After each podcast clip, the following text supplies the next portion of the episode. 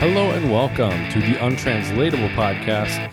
We are here recording episode 166, and today we are going to talk about round two of On the Road Again in Harbin, uh, the ice city of China in the northeastern part of China. So, uh, in case you were curious and wanted to know more about Harbin, this is the episode for you. And uh, I have to say, I was fortunate enough to visit the uh, Snow and Ice Festival, which we'll get to later. Uh, sent Jared some poppin' pics to toss on the gram, so keep your eyes out for those, everybody. So, without further ado, my partner in crime, my good buddy Jared. What's going on, Jared? Hello. Uh, I saw those poppin' pics. They will be put up onto our Instagram, Untranslatable Podcast, Twitter, Untranslatable One. They probably won't be put up there. Uh, well, maybe they will if I'm feeling friendly. Who knows? I guess I can do it. Uh, you can also Spread a little love. and give us some uh, five star reviews on iTunes and Stitcher. Uh, we love that. We read them. We'd even read them here if you uh, were to uh, actually listen to me. You know. wow, wow. Um, you can also see us on YouTube if you like, um, and you can see Chad in his various locations, and me in my same location. Yet now for me it's morning, which is always lovely. A nice little change of pace. Um, Chad, I watched American Factory as promised. I hope you did too. I did. Um, And yes, you're on the road again in Harbin, but you're on the road again in Harbin again. So uh, I'd also I also want to take Yes. some time to talk about this movie because I found this movie to be fascinating. Absolutely. So first, let me just give a quick explanation of what it is. There, it's called American Factory. It's on Netflix. It's a um, Chinese glass company that um, Fuyao. Fuyao that uh, supplies automotive glass to a wide variety, seventy percent of the automotive market. So gigantic company, and they want to open operations in the United States, and they choose a recently closed down GM factory. They they bought it. Fuyao bought it, and they chose this factory to be the location of their first um, American office. In and so Dayton, what they- Ohio. Dayton, Ohio.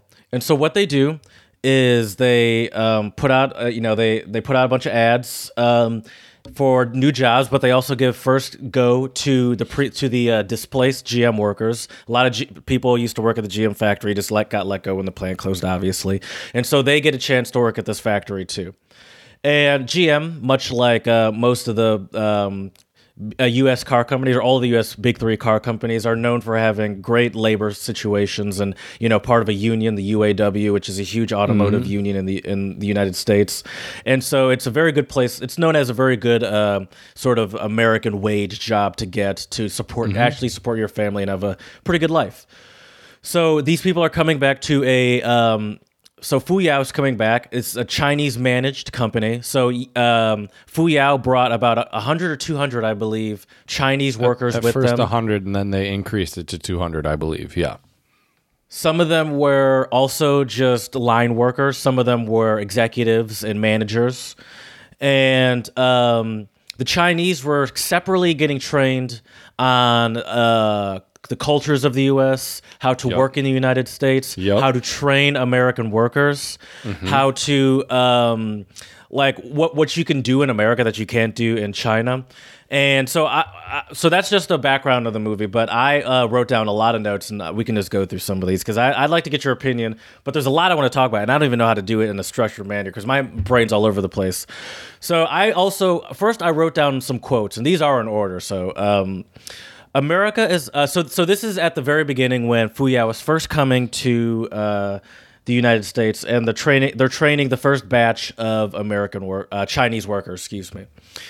The uh, there's a train the Chinese trainer speaking to the workers saying America is a place to let your personality run free. Yep. Uh, cars are big and comfortable. Um, you can even joke about the president and not get in trouble. Um, Americans dress comfortably and aren't concerned with appearance. It that represents their laugh. casualness. Americans are direct and don't have anything to hide. So there, it it's kind of sounds nice. You're like, all right, you, you, the way you're saying it is a little, a little weird, but it's essentially saying you're freer. You know, you can come here and you don't have to be so concerned about uh, how you're carrying yourself. You don't have to, like, essentially, as we've talked about here, this whole idea of saving face doesn't really exist here in the U.S. Is essentially what he's saying. Right. Um, and so it's And like, can oh, I explain great, saving great. face real quick for our listeners who aren't familiar with that concept if they haven't been to China, real quick? So the idea of face in China, it's all about relationships and, and your kind of reputation amongst your coworkers or peers or whatever. Um, and so, you know, there are plenty of things you can't, I mean, you can do them in China, but it's definitely not looked at in a very positive light, which then causes you or your coworkers to lose face, which is a very um, negative thing here, and people really try to avoid it. So yeah, that I I also found that very interesting in the beginning of the documentary. Have you have you, mentioned found that. yourself have you found yourself carrying yourself noticeably different than maybe you would in the Czech Republic or the United States, especially around or around people in general, because of this whole save face thing? I, I try to be careful with how I what I say to my students and how I say it. I don't want my message to be interpreted incorrectly. Um, but it's much different than I think the the way that um, these factory workers are interacting together. It's very different, uh, especially Right. the idea of hierarchy and communicating with your peers.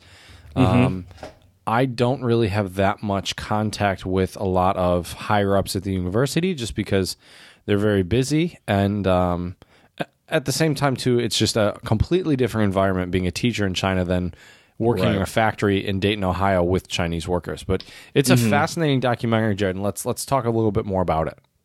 Um, so the way they set it up at this factory, um, they, I, I, I'll give, I'll give the Chinese people this. They did make a point to try to get these uh, American and Chinese workers to intermingle together and work together. They did. So what they did, you know, the Chinese were essentially also kind of the trainers of the Americans because every, you know everyone from China had been doing this job uh, at the Fuyao factory in China for a while, and so what they did was they set Americans up with Chinese. And um, with with excuse me, with Chinese workers up with Americans, I should say, and they were sort of you know doing training, and the chairman of the company, CEO as we pr- might call it here, would come pe- periodically to the American factory. Um, and uh, one of the Chinese execs would walk around with him and explain how everything's going. And he would he was saying to him this first time when he was coming, uh, the Americans are pretty slow. They have fat fingers. yeah, that And, I was laughing. um, I heard that. And he also said to, and, and he said, um, some of them sort of have st- struggles understanding how to properly do the job. And uh, the the chairman just said to them, "Okay, okay, just make sure you don't upset them. You know, you know, it's all it's that whole just like you know, make sure you tell them what they want to hear still because um, they they need to be treated a special kind of way."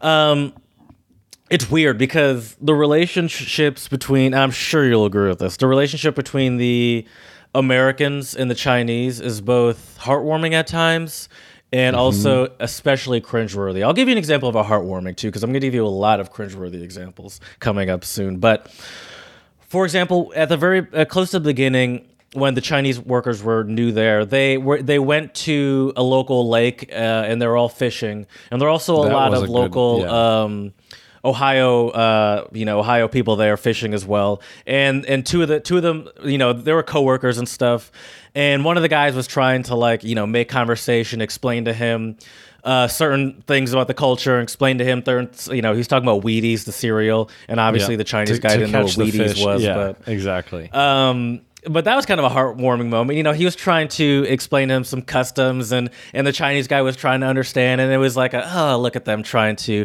you know, Right. yeah, the cultures are different. Yeah, they can't get really understand each other, but they're trying to make a relationship. How heartwarming! And, And so the- stuff the like that was nice. The other one I really liked, Jared, was um, I forget the the Chinese worker's name now, but he went with the the old Ron, I think was the dude's name, the older Mm-hmm. The guy that owned the horses and stuff. Yes, and he and Mm-hmm. Ron invited him and other colleagues, Chinese colleagues, over for Thanksgiving. They had Yes. Thanksgiving together, and then, and then he took him out back to shoot guns, and he showed some pictures on his phone of these Chinese dudes with these guns. And oh man, it was it was so funny. But the thing was that I really liked about watching that was that um, I do think there is a level of, and I really liked that how they juxtaposed some of the different Chinese viewpoints on working with the Americans because the one Chinese guy who was close friends with Ron said that he they were like brothers, they were like family. He has my back, I have his. Um, yes. and he and the Chinese guy, uh, I'm so sorry I forgot his name, but he he said a lot of positive things about working in the states and working with Americans. The only thing that he really said was that he missed his family back home in China, which is understandable. Um, I definitely caught some feels when when that uh, scene came on because I, of course, uh, obviously miss my friends and family as well. Um, but anyways, and that it was it that's was interesting. interesting. Like I was going to bring that up later, but that is an interesting thing about this about that I didn't realize was it seems like pretty commonplace for Chinese people to leave their families to work. Like even even at the Chinese Fuyao plant, it the Chi- what I- it's either in Shanghai or Beijing, some big city. No, it's And- it's in Fu- Fujian, I believe. Oh, it is okay. Well, Yeah. anyway, it's in some city, and um, the vast majority of the workers we heard from were talking about how they don't see like if they're lucky they see their family twice a year but usually it's only going to be around like the uh the chinese new year Chinese New time Year, which is is when right they can actually see their family. And so yeah so a lot of these people are that we were listening to are probably seeing their family right now. But um but there it, but there's no like it seems like it, it's it's sort of a good chance that you're gonna have to leave your family to work. And it's also interesting i don't once again i'm speaking more similar to these ohio people than these China, chinese people obviously. But like i don't understand the concept also of so you're married you have two kids yet you're also like like how, how did you get to that place while also working a job that's away from people? Or how did you not have a job and get to this level of family then move away? Like i don't understand how this happens so commonly. Well, Jared, I'm going to assume that the family probably came first because at least the depending on how old they are, um, and this is one thing I've noticed here in China is that I am terrible about guessing people's age. Like uh, I was, w you know, in Harbin, I was uh, doing a teaching workshop, and uh, one of the teachers I was working with. Uh, she asked me how old I was, and I said, "Oh, I'm 28." And she, "Oh, you're a young man." I, and I looked at her. I thought she was like maybe 35. She was 45. Um, so, so, I- so a lot. So I'm terrible with telling age here in China. But the thing is, is I think in terms of Chinese culture, a lot of Chinese people are married and have children at a fairly young age. Most of them, I would say, before 25. So if you are interviewing anybody in their 30s or older, they probably got married, had a kid or two, and then maybe found that job and started working. So that would probably be how that came about. But another thing that I found interesting too, Jared, was that um, the Fuyao company wanted um, the American plant to have the same standards as the Chinese plant in terms of output, in terms of everything like that. Which, which on on one hand, on a business and uh, financial standpoint, I totally get. You know, you And don't want to. You don't want to have. Mm-hmm, go ahead. Oh, I was gonna say, yeah, for sure. That totally makes sense. And if you're making another plant, like, yeah, you'd obviously think there's some growing pains, but you'd also think, all right, same size plant, same number of people, we should be able to shoot for the same amount of output. Like that kind of Right. makes sense business wise. Sorry, go ahead. That's all I was. I was disagreeing with you. Bus- yeah, yeah. Business wise, definitely. But I think the cultural implications, the work standards, like Mm-hmm. it was funny how the Chinese uh, workers in the states were complaining, like, how dare these Americans take Saturday and Sunday off? You know, they should be coming in on Saturdays or Sundays. And then I remember one of the guys, uh, one of the Chinese guys in one of the meetings said, "Well, why don't we?" Can't we force them to do overtime? And it's like, well, Yes. y- in the states you can't. Um, and and if they do overtime, in theory, they you should be getting paid more as well. Um, and so it's it was really interesting to see how that the the Chinese spin on American work standards kind of played out throughout the film, which I found very very interesting. Um, yeah, it was a really really enjoyable film to watch. Uh, very interesting documentary. So part of um part of them trying to like force them. Uh, so that so what they also did was um Fuyao brought the sort of the higher ups of uh, uh, the American hi- uh, higher ups. None of them were quote unquote executives. They're all sort of su- supervisors or managers, but still factory workers. So not, Right. I, I don't want to get the idea that they invited a bunch of suits there. But they invited a bunch of uh, higher ups from American higher ups to the Chinese factory. One as a welcome to the company, and two to show like as a tour through their factory to see how can they improve the productivity. Because at this point, everyone was aware that um, the Fuyao that the American Fuyao factory was underperforming, uh, way below what they were expecting, and so um, there was one American guy. I don't know if he started at the China Fuyao and just happened to move back to America, or if he was just an American guy from Dayton that happened to speak Chinese, or if they hired oh, specifically that hired guy, an American in America that could speak Chinese to be a liaison or something. But anyway, Right. it was an American guy that spoke Chinese, and I don't know if he knew the uh, knew the culture and this is why he was saying this or if he literally if he actually believed this. But he was speaking now for to as to simplify it he was speaking like a chinese person. And i say this to mean that he was speaking to another one of the chinese people saying explaining his he was speaking to a chinese factory worker that works in china explaining his struggles saying that like we can't get them to um, work hard. One they like to chit chat a lot. They always complain about wanting to have breaks. Yeah. They um and he's like only if we could uh he's like only if we could get duct tape and put it over their mouth. And the Chinese guy's like, "Oh, are we allowed to do that?" And he's like, "N- Yeah. "No, that that's illegal." right. He's like, "No, no, we can't do that." But the American guy was like talking to like, "Oh yeah, we're so lazy," and, and it's like I don't know if he's just doing this because he knows that like he's doing what the Chinese people are t- saying to do to us. Face, just tell them, dude. tell them what they want to hear. Yep. And I, I just wonder, I was like, yeah, he's American, but he also know, must know the culture because clearly he speaks fluently Right. enough to understand uh, the culture.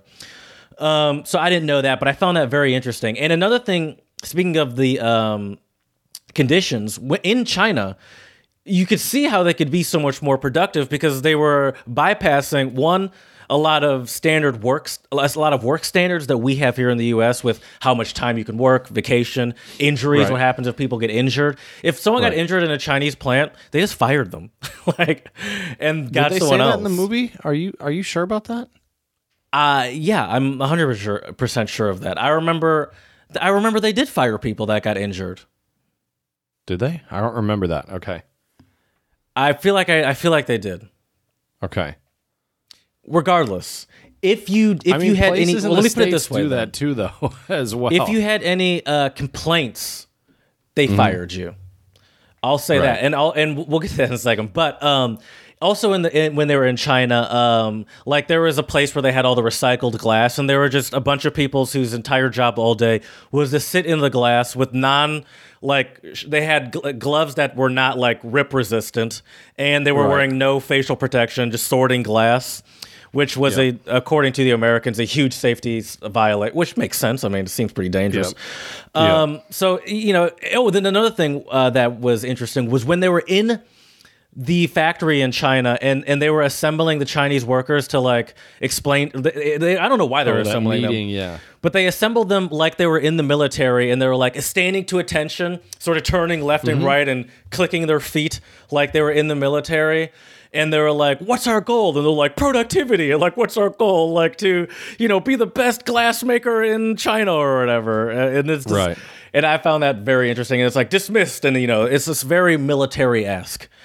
Right. Um, and then they tried to do that in the in the states, just have like a lineup morning Yeah, meeting. that was hilarious. And none of them were paying attention. They were like, They're all "Oh, just this is a leaning up against the wall, like not Yeah. saying anything, not responding to him. Right. Um, also, he was kind of like so passive about it too. He's like, "All right, guys, come on, let's try something new. Let's gather around." No, Right. none of the Chinese work uh, managers would ever speak like that. They would be way more authoritative than that. Um, Well, I think there's Okay. a, I think there's a different respect here in China for hierarchy. I oh, you that- think you didn't get that in the movie? But yeah, the movie though to um, me was really fascinating just to see the two different cultures and kind of how what Americans' ideas of Chinese workers in China were and and vice versa. What I thought was really interesting was when they finally hired um, a Chinese guy to be the like the president of the American plant, and how he said Mm-hmm. we are going to offer the best worker a fully paid trip to Shanghai, and it Yes. was really funny because it's like these are like lower middle class workers Yeah. from Ohio that probably don't know anything about China, let alone Shanghai. And he was like, "Yeah, we're gonna put you up in this fancy hotel." No one even looked excited. And I mean, I've been Well, to I Shanghai; mean, it it's an amazing city, but But I mean, it wasn't really like like I understand what they were doing, but they were bringing one person, and they they gave everyone a three dollar raise, which they were making half of what they made when they worked at GM. So a three dollar raise is not that big of a deal. Yeah, it's great because they're any money is more is more money. They'll take it. Right. But then like it all Right. it all seemed like so empty and half hearted. Of um, yeah, true. so hold on, you're getting ahead of yourself a little bit. There's one more thing about the China, the first China trip I wanted to talk about was the second part of that trip was the welcome to party? our company part where they did the party, and that is- mm-hmm. that made me feel really weird. That was another mix of heartwarming and cringeworthy. Now uh-huh. those those performances were the most cringeworthy things I've ever seen in my life. So there were singing performances, there were dancing performances, mm-hmm. there were light shows all of them about Fuyao and how to be a productive successful company. Have you did you notice that? Yeah, Where it's like Fu. Yao is the paste ma- is the best glass manufacturer in China. We strive for innovation, uh, zero percent, uh, you know, like um, huge profits, and like it was all just Right. these like songs about being the best company and and and hating your targets and. And I was like, this is so cringeworthy. And I felt this weird mix of um cringeworthy was also when they had the Americans go on stage and do the YMCA. I kind of felt not like telling me you didn't do the YMCA because when I heard I was doing the I kind of felt like they were laughing at them and making if, it kind of it didn't feel like they were laughing with them it felt like they were laughing at them Mm. and i and i also felt a weird mix of heartwarming and a little cringeworthy during when um that one uh well, one guy was going around at the end of the party saying like we're one family you know this is great for our like, cultures to come yeah. together that was beautiful he and he clearly felt like he meant it I just didn't feel like anyone gave a shit about the guy and, and meant it back to him. You know, they were saying it back to. I just didn't. I felt like I was like, dude, Right. these people don't give a shit about you. Is how I felt uh, when he was doing that, and it, it and it was a bummer because he felt very welcomed, and I was like, they're just doing this to. It all felt like manipulation to me. It all felt like manipulation. interesting. Okay, I, I don't know if I go And- that far. Well, for example, Chad, when they started talking about unionizing, it turned into this sick game. so That's the true. Americans were talking about were, were starting to get really fed up because the uh, injuries were going up a lot. Um, they were expected to work longer hours um, and have really no repercussions for saying no because there was no Mm-hmm. union, and um, work conditions were unsafe. There was, you know, they work with glass, so there are a lot of very hot Right. environments, and um, and so they were trying to unionize, and they wanted to make more money too, obviously. And Right. the And the Chinese, the, Chinese executives were all very against it, and they Oh, yeah. hired a labor relations company to come in and try to convince people not to do it, and try to tell them why Right. unions were actually worse for you than better for you. And um, one of the uh, supervisors, one of the Chinese supervisors, remember this? This guy was a real slimy motherfucker.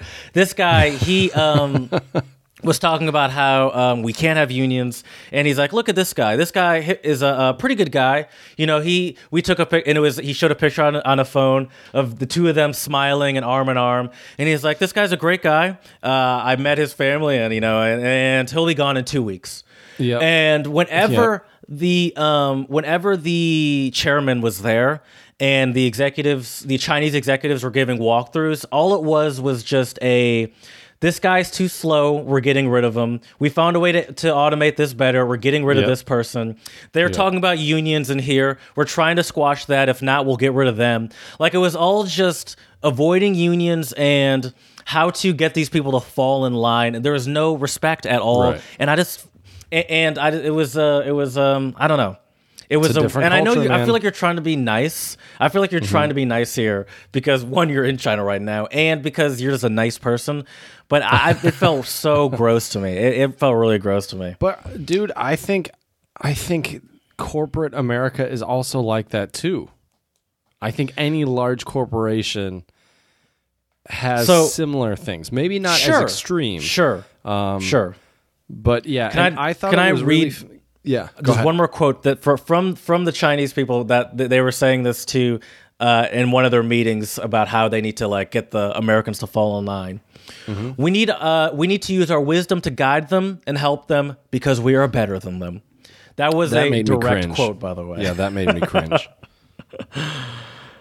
so just stuff like that. I was just like, ah, man, I don't know. Yeah, And it was weird An also- interesting documentary. It was, and and, and it, it was interesting to see that like it, it, it almost seemed like it was an even like it was an even more extreme uh ex- ex- example of of uh, culture shock than if you were to just be like on vacation there or even you know Yeah. Oh, I mean for sure. because you, you have like such a close interaction with these people and such an intimate style of interaction and you guys both are doing jobs that you feel like you know how to do for Mm-hmm. years and it's just like like why won't these people another thing that they brought up too was that the chinese people would call americans foreigners at, in the american plant Yeah, yeah. But that's just what they do. And the, there was so much of this documentary that I could relate to being a foreigner in China, being an American in China, which is that, yeah, if you aren't Chinese, you will be called a foreigner. And for them, I don't think it really matters if they're in America and technically they're the foreigners. Uh, it's a Chinese company.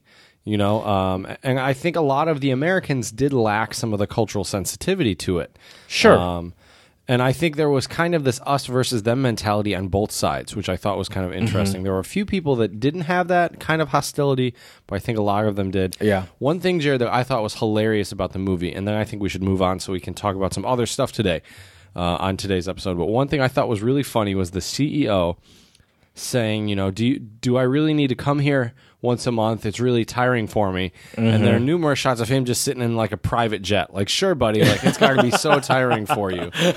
You know, coming in a but private you did, speaking of him now one last thing about him to finish this out he did have a like it did end with a monologue spoken by him about how he feels as in his position because he talked about how he grew up uh, super poor you know he grew up in a village that used to be just sort of rural. And now like a lot of uh, chinese cities has just been ultra uh, industrialized. And he um and he, like he knows that the point like he talk can you know he continually talks about the point of living is to work. Is that's how he feels. Yeah. but you know he almost feels like he somehow found himself as a powerful executive. He's like how did i?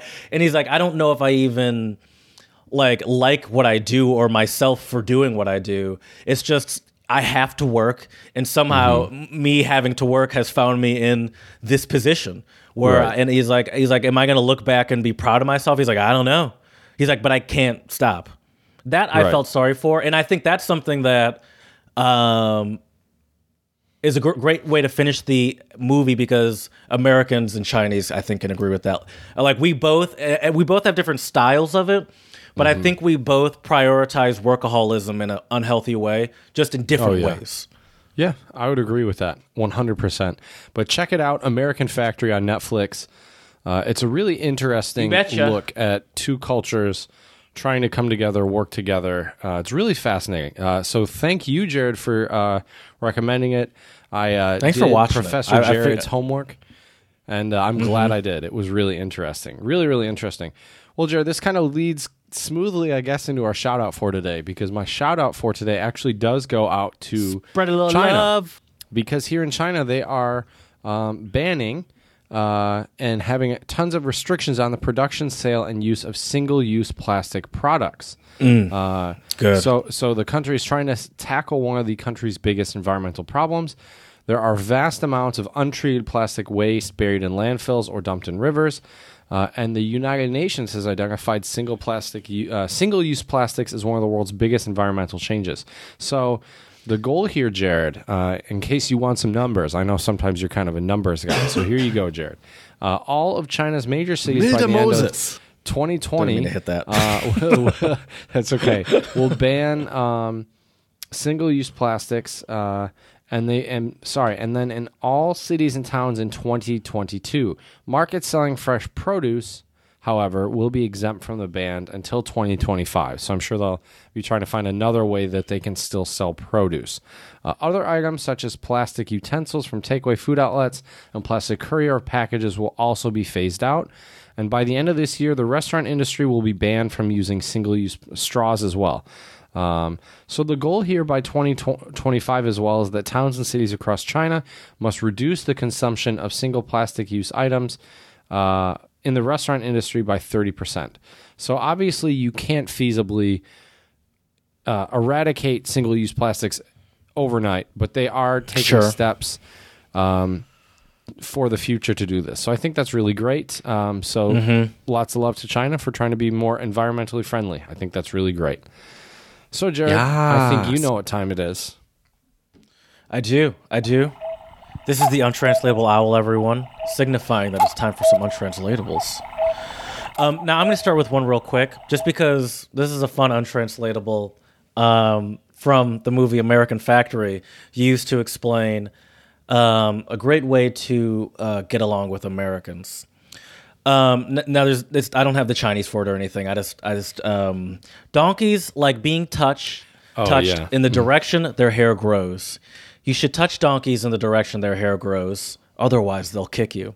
I just found I just thought that was funny. It's like don't essentially was. saying don't rub the Americans the wrong way. And this is Right. this is what I was what we kept talking about and going back to is just tell tell them what they want to hear. Tell them what they want to hear. Yeah, we'll do whatever we want later, but it's just easier if you just make them happy now. Right. I would say we have an English untranslatable. Don't ruffle any feathers. Yes, yes. Mhm. Yeah, don't ruffle any feathers. Yeah, that that Mm-hmm. was kind of funny. Uh, when I heard that, that also kind of made me think of, oh, that's kind of an interesting untranslatable. um, so let me, I'll I'll start you off with a Chinese one today, Jared. So this is, um, let's see here, um, i i wu so yo, which means, um, uh, literally, uh, to not own a thing in the world. Is it like to have no F's given kind of thing? Don't care? Not Or quite. like I'm free? Or it's like I you don't have any worries I would say this is a negative one. to be broke? Not even to be broke, but literally just to feel like you don't have anything in the world. You're just kind Oh. of at the very bottom. Oh, wow. Okay. Mm-hmm. um, my first one is is Danish. Now, as I'm looking at this, I probably should have prepared to put it into a translator because this is a rough one. But, um, okay. Fjordvelen Vreskope. Sounds Before good the to me. Thank you. Before the devil puts his shoes on. Before the devil puts his shoes on. Is this like uh don't procrastinate? Like just go do it. Like don't wait for the right moment, just go do it. Uh no, but I can say you're going on the right track. Um if you want to avoid procrastinating or um or or being too late for something, you would uh you would uh you know per, you would start before the devil puts his shoes on. So like to be a leg up on someone? To no, it's a time of the day. Oh, early in the morning. There you go. There you go. Early you in the morning. Okay. Mm-hmm. The early bird gets the worm, people. Uh, yes. Well, Jared, I have an Indonesian Bahasa phrase for you, and it is hangat hangat tai ayam, which means warm like chicken poo. Oh, I've said this one before, but I don't remember it now. Um, I have no idea, and I, I definitely have said this before, and I already. Uh, this is, well, what is it? Oh, hold on, hold on. Let, me take it. Let me take a guess. Is it like it's like um, it's like fresh? It's like, uh, like something just happened, or or it's like um, You, you're getting there, yeah. You're you're very close. or it's like uh, you just. Like it, I don't know. I've uh, it's So, Jared, it's basically I don't know how to give you an example, so I'm just going to tell you what it is. It's Okay. a person to describe a person who's excited to do something at the beginning or when it just starts, but then you quickly lose interest and heart. Oh, okay. So chicken poo doesn't stay warm for long, I imagine. Right. Right. Okay, okay, okay, Exactly. exactly. okay. Uh, my my last one is Basque. As Kare- as Kareko begiz begidu begidatu. To look with the left eye. See, I don't like this because I'll give you a clue. It's left eye slander. It's not left eye slander. It's left It's lefty slander. slander. It's, n- it's in the sense that it's not something positive. Is to it look like with the to left give- eye. Is it to like look at someone uh, disapprovingly Why would you look at them disapprovingly? Because they're doing they're stealing, they're doing something bad? Maybe they stole something from you 12 years ago. And you don't, it doesn't Oh, even so- affect you oh, anymore. It's to hold a grudge. It's to hold a grudge. there you go. There you go. Okay. Nice. Mm-hmm. Nice. Well, Jared, uh, let's talk about Harbin since uh, I was on the road again, back in Harbin again, the one of the coldest cities in China. Uh, and I tell you what, man, it was a great time. Uh, I was there Friday through Sunday. Uh, took a flight from Beijing, and uh, flight was about two hours. Slept on the plane almost the whole ride, so that was really nice. And uh, got in, and I think the day I landed, it was about minus five or minus ten. So it was Celsius. a little, little, little chilly. Uh, yes, yes. okay. Um, and Okay. so Friday, Friday, I just caught up with some colleagues, and we had dinner. Uh, what did I don't even remember what we had for Uh, dinner now. American colleagues? Yes, American Okay. colleagues. But we did walk around. Uh, we did walk around the um, main street. It's, it's called Central Street in Harbin, which was absolutely beautiful. They had ice sculptures all up and down the street, which was pretty awesome to see. Uh, lots of people. I had one thing that I mentioned on our last Harbin episode. When you go there, you have to get. They have these like uh, homemade popsicles. They're like all sorts of flavors, but uh, because it was so busy, they only had vanilla flavor and coffee flavor. And since I had vanilla last time I was there, I went for the coffee flavor. Mm-hmm. And oh my gosh, dude, it was so good. But it feels weird eating a popsicle outside in minus Sure, freezing sure. Mm-hmm. degree weather. Um, but it was delicious, man. It was like it was like a frozen mocha latte. It was Oh, so great. tasty. Um, so that was really fun. Yeah. So you went to just as a quick reminder for me and and the listeners. Mm-hmm. We so we you you recently not relatively recently did we did a on the road again in Harbin. What did what did you mm-hmm. just do the first time? Just a rough overview of what you did the first time. Yeah. you know so you, the you first were there to time I was present there. for Yeah, so the first time I was there to do a teaching workshop with a high school in Harbin, and this time we did a workshop for any teachers. Uh, it was through the uh, consulate in Shenyang, which is uh, another city near Harbin where they have a U.S. consulate.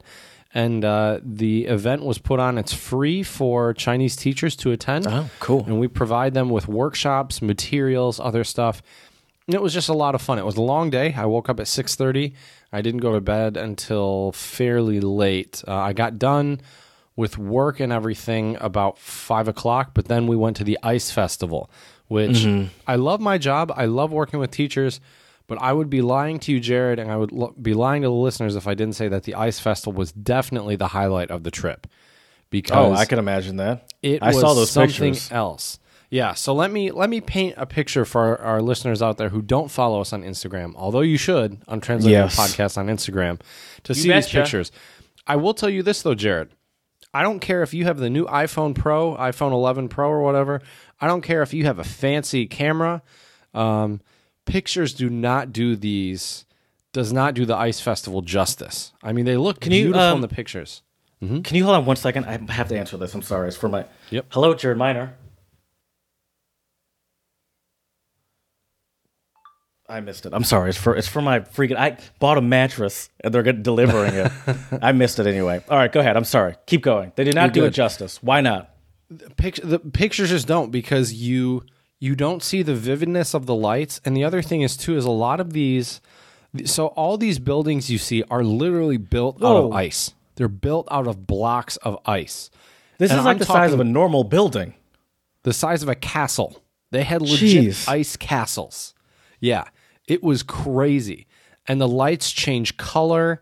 Um, they had some they had speakers in all the lights so they had music going on too. It was quite the experience um, Do you know how the- they build it? So, well, I, I know this. I know that they, the way they get the ice is they get blocks from a couple different rivers in China. Now, how they actually construct them, I'm not sure, but they're clean cut blocks of ice. Uh, it's really impressive to see it up close. Uh, it's really something else. Um, and I paid 290 RMB to get in. I will tell you, I made a mistake and didn't buy tickets beforehand. Not that I think the price changes because I don't think it does, but the lines were crazy. Uh, I was lucky enough to be with uh, uh, a, a colleague of mine who she had a, a Chinese contact who was able to get us like VIP tickets so we could go through the line, but it was the same price. Um, so 290 RMB for our American listeners out there is $42. And honestly, man, I think it was worth every cent. Yes, I froze my butt off because it was freezing and we were outside for over two hours in that cold. Uh, and this is a type of cold there that it's like cold in your bones. Like you feel it everywhere. Uh, is it? It's comparable to Michigan. Colder, colder. Would you say? Colder, definitely colder. Okay. Um, That's and- saying and- something then. I was I was with a couple coworkers of mine, and uh, one of my coworkers is the real MVP. Uh, shout out to my colleague Jay. She had uh, like those like warming packets, you know, that you can put in your pockets or like in your gloves or something. We put those on the bottom of our feet and then put them back into our boots. Um, and I do think it helped a Oh, little that's a good idea. Yeah, because you're you- walking on snow and ice. Do you have a good pair of winter boots? I have my like Nike Air Force boot sneaker. Mm, so no things. is the answer. So they're not great. Do you have good socks? Oh yeah, yeah. Okay, Super warm okay. Costco socks. Had my thermal undies on. Uh, had layers. That's right. Uh, came to Harbin without a scarf, so I bought a scarf at H and M. Uh, that was definitely a good call. Um, definitely a good call. But yeah, it was so beautiful, man. I mean, just the. I mean, these are legit ice castles. It's so crazy. Right. And then No, they had it- ice sculptures. Uh, and the ice sculptures were actually we found out it was a competition. So every year they have a competition. So some of the sculptures are submitted from different countries. So we saw a few of them from Russia, some from Mongolia, some from China. Yeah, so they build them there. Obviously, they're not shipping them. right. I, I yeah, I don't know how you would ship because I mean we saw this ice sculpture Whoa. from Mongolia that was this woman's face. Yeah. Oh yeah. Yeah.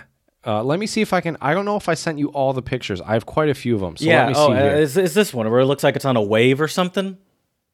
That's one of them. Yeah, that was Okay. one from Russia. Uh huh. That one was from Russia. Let me see if I can find the other one though. There was one of them. Oh ma- man, maybe I didn't take it. So what did you do the first one- time you were in Harbin? I I, I know we, Uh, like in your free time. In my free time? I didn't have much free time because I had. Oh, was I that where had you didn't even do anything? We just talked about the the, the the games, and stuff. Yeah. Oh, Yeah, yeah, right, yeah. right, right, right. Yeah. I thought that was Xi'an. Oh, Xi'an. Well, Xi'an was also like that too because Mm.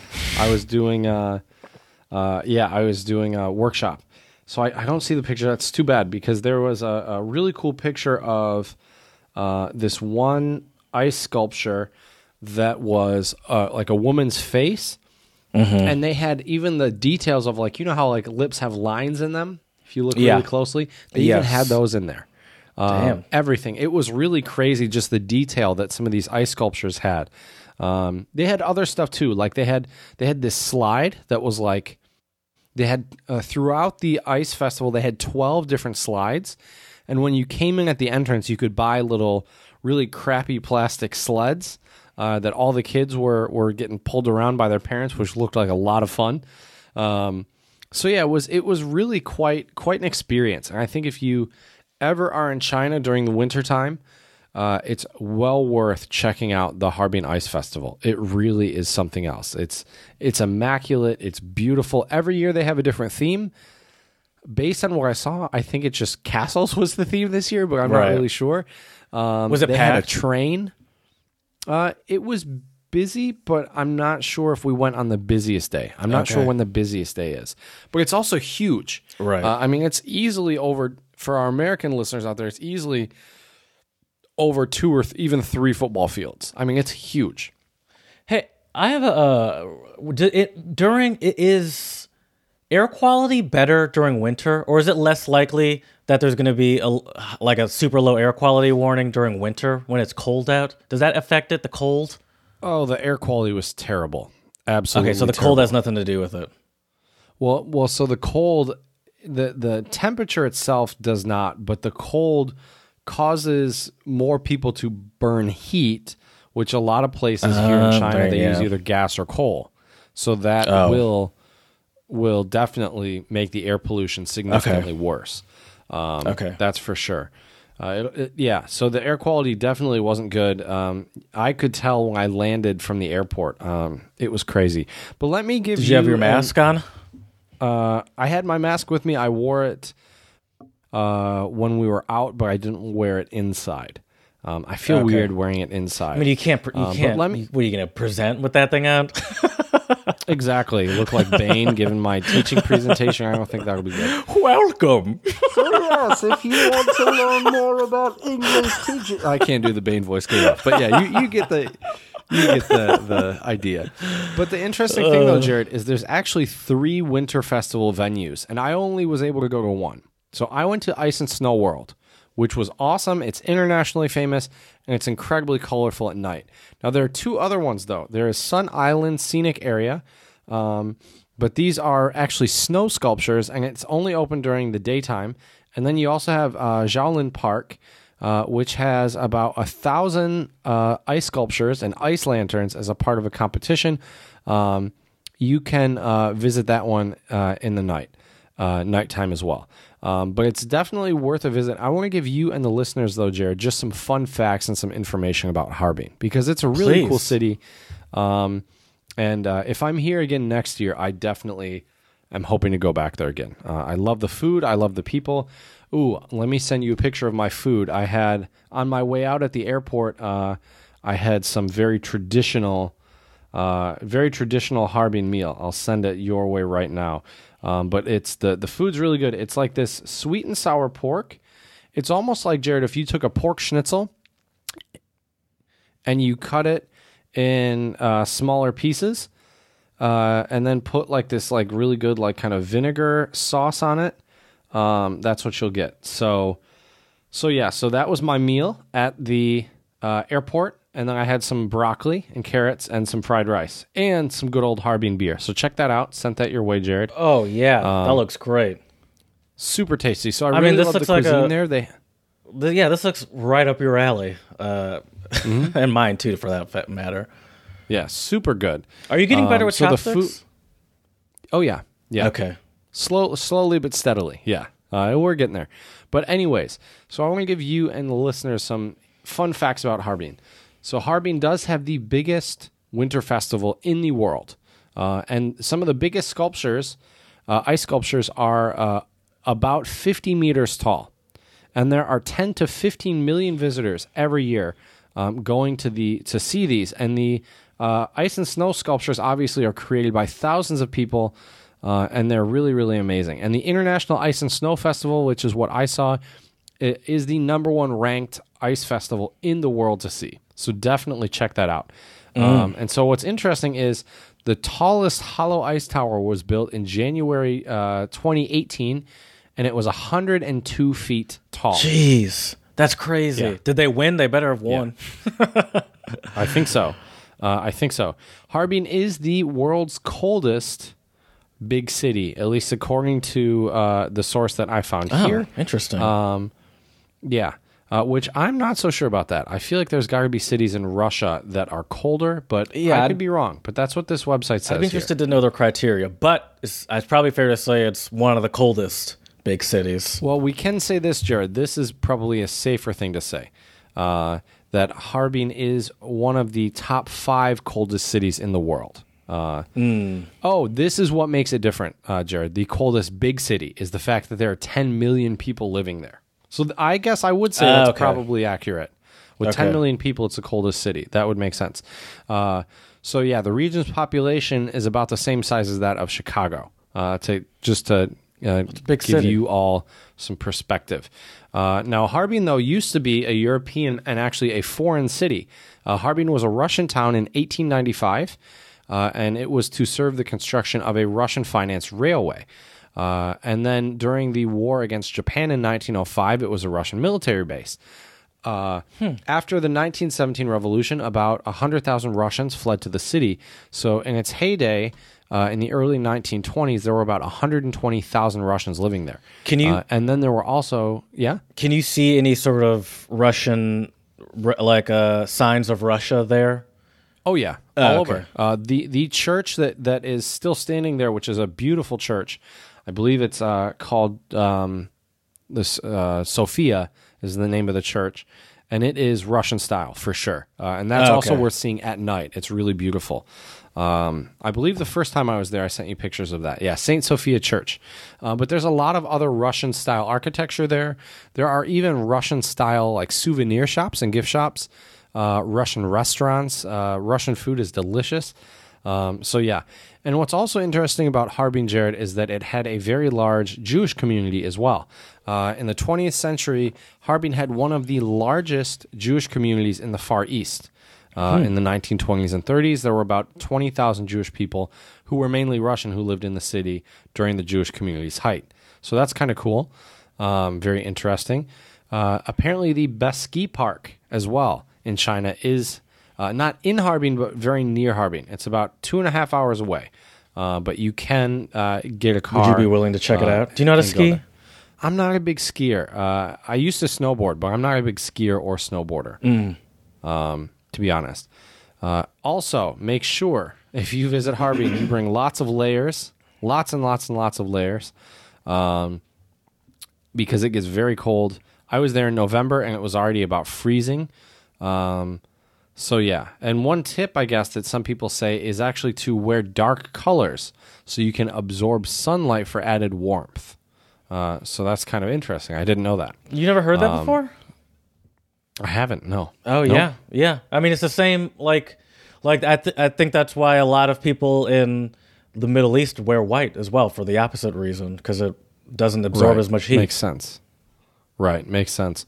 But yeah, Harbin is an amazing city. The ice festival is is well worth a visit. Um, so check it out. Check out our Instagram untranslatable podcast for pictures of that. I'll double check uh, too, Jared, and send you any that I haven't sent you. Um, Okay. just so you've got them all because there are Thanks. some there are some good ones. Yeah. um, but like I said, the pictures really don't do it justice. They I really, can really imagine. don't. Some of them look like legitimate build. Like at first, I thought there was somehow like I was like, is there like ice over a building? Like, is that like a parliament Nope. building that It's they put ice over? Yeah, it's crazy. Yeah, Yeah, those are so awesome. crazy. Um, all right, Yeah. let's. Speaking of, uh, uh, that's not. I'm not. Gonna, I'm not going to say that. Um, let's go on to the song of the pod. Let's do it. Uh, so the Jared, song one of the the reasons why I chose this song this week is because it's a Russian song, even though Mm-hmm. the title is "Sexy Frau," which is "sexy woman" in German. Mm-hmm. Um, but uh, there's a lot of Russian influence in Harbin that you can see. This is also just a fun song, and uh, my girlfriend showed it to me. We were hanging out. It was me, her, and her friend, and uh, they they were listening to it. And I was like, "Wait a minute." the the title's German. What? Uh, and there's some English in the song too. Yeah. Um, and the, this the the artist Bianca is her name. She like raps in the song and she Mm-hmm. sings a little bit. It's really interesting. But what's what's your take on it, Jared? Um, um, very Russian pop is my take. Uh, she's a very sexy Frau, Bianca. She has some very sexy dance moves. Um, but it's it's um yeah, I mean it's just like pop music. Like it sounds like something you Yeah. might hear at I don't know a club or something in, in Russia. I could imagine. Um, but yeah, I don't know. I mean, you know, it's it's uh, it's I mean, it's I- generic pop for sure. Definitely. I mean, I wouldn't be listening to the song if you're looking for some poetic, deep lyrics. But if you're looking for like a fun beat and like kind of a catchy Sure. tune, I think Yeah. it's a it's a good good thing to listen to. Uh, yeah, so yeah, you it's a could lot put that at a party and it, would it would be fun. Oh, definitely, definitely. Um, and I have to say, man, I really love listening to Russian music. Like, I like the way it sounds, either sung or rapped. I think it sounds really cool. Mm-hmm. Yeah. Uh, and I think, I think, like German, the Russian language sometimes has a bad It's a bad reputation. Yeah. I think, especially in the states, because most evil villains in any spy movie seem to always be Russian, um, and so people associate the language with like bad people. But you know that's obviously not true at all. Or like mo- Um, mobsters I think or the something. language sounds awesome. right, exactly. So check that out on our YouTube channel, Untranslatable Podcast. You in betcha. the Song of the Pod playlist, "Sexy Frau" by Bianca. Give it a listen. Yeah. Uh, might get stuck in your head. So it's time for the Chinese word of the pod today, and that is Bing. And Bing means ice in Chinese. Thought it was very Okay. fitting for Harbin. My Spanish word of the pod, I would bet, is also very fitting. Escul escultura. Escultura. Is that sculpture? It is, yes. Yes. Very nice. There were lots of great ice sculptures there, so I think that's very fitting, Jared. Uh, exactly. So to wrap up today's episode about Harbin, um, definitely go there for the ice festival. Go there for the buildings. Go there for the lights, the just the lights, the sights, the attractions.